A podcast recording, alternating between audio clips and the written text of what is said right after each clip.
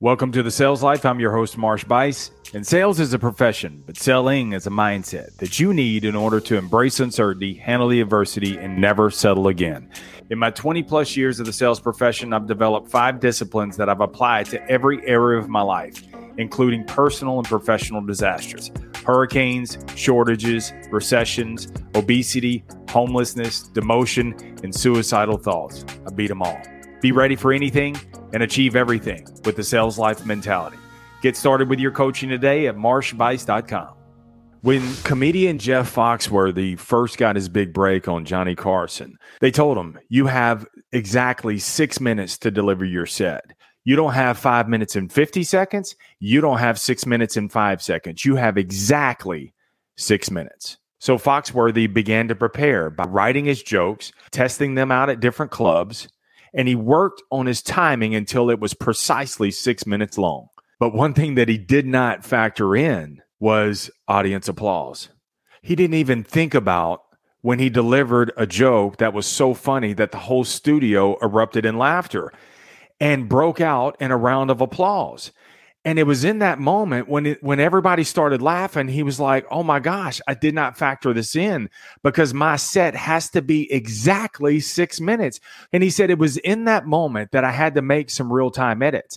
Some of the jokes I had to take out, but then also I had to start thinking which jokes went with the other ones to make the bodies of the joke perfect. And he nailed it. You know when you're performing on Carson when he invites you to the couch, that you did a good job. And that was the big break of his career. And that's how he knew he was becoming pro. But here's the symbolism for me when you can make real time revisions and edits with additions and subtractions, and the other party doesn't even know that you're doing that, inside you're like, oh my God, you're freaking out.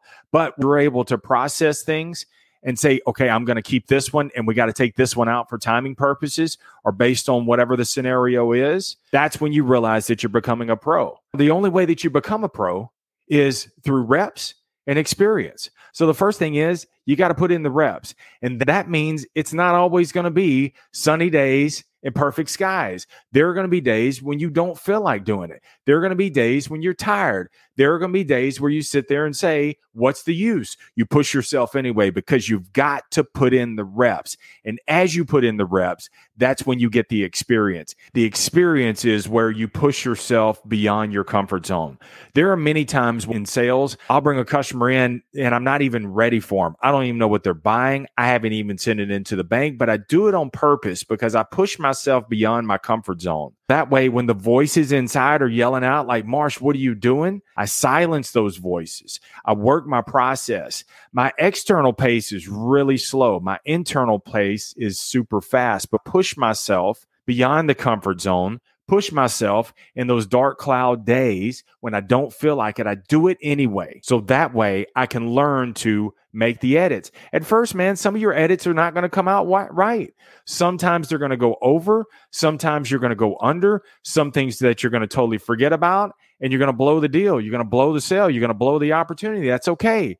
The good news is there's always next. I just put in another rep. So when it doesn't work right, I learn from it. I make the edits in my own life and then I go get the next one and then repeat and do the same thing over and over and over again. As you do that through the repetitions, you'll become more synchronous and you'll be able to make these revisions almost without even thinking because it's just it's just stuff you just drop in there. You're like on the backside of it, you're like, fuck, man, how, I don't even know how I did that. The way that you did that is through the repetitions through the experience. And that's when you know that you're becoming a pro. Remember, the greatest sale that you will ever make is to sell you on you because you're more than enough. Stay amazing. Stay in the sales life.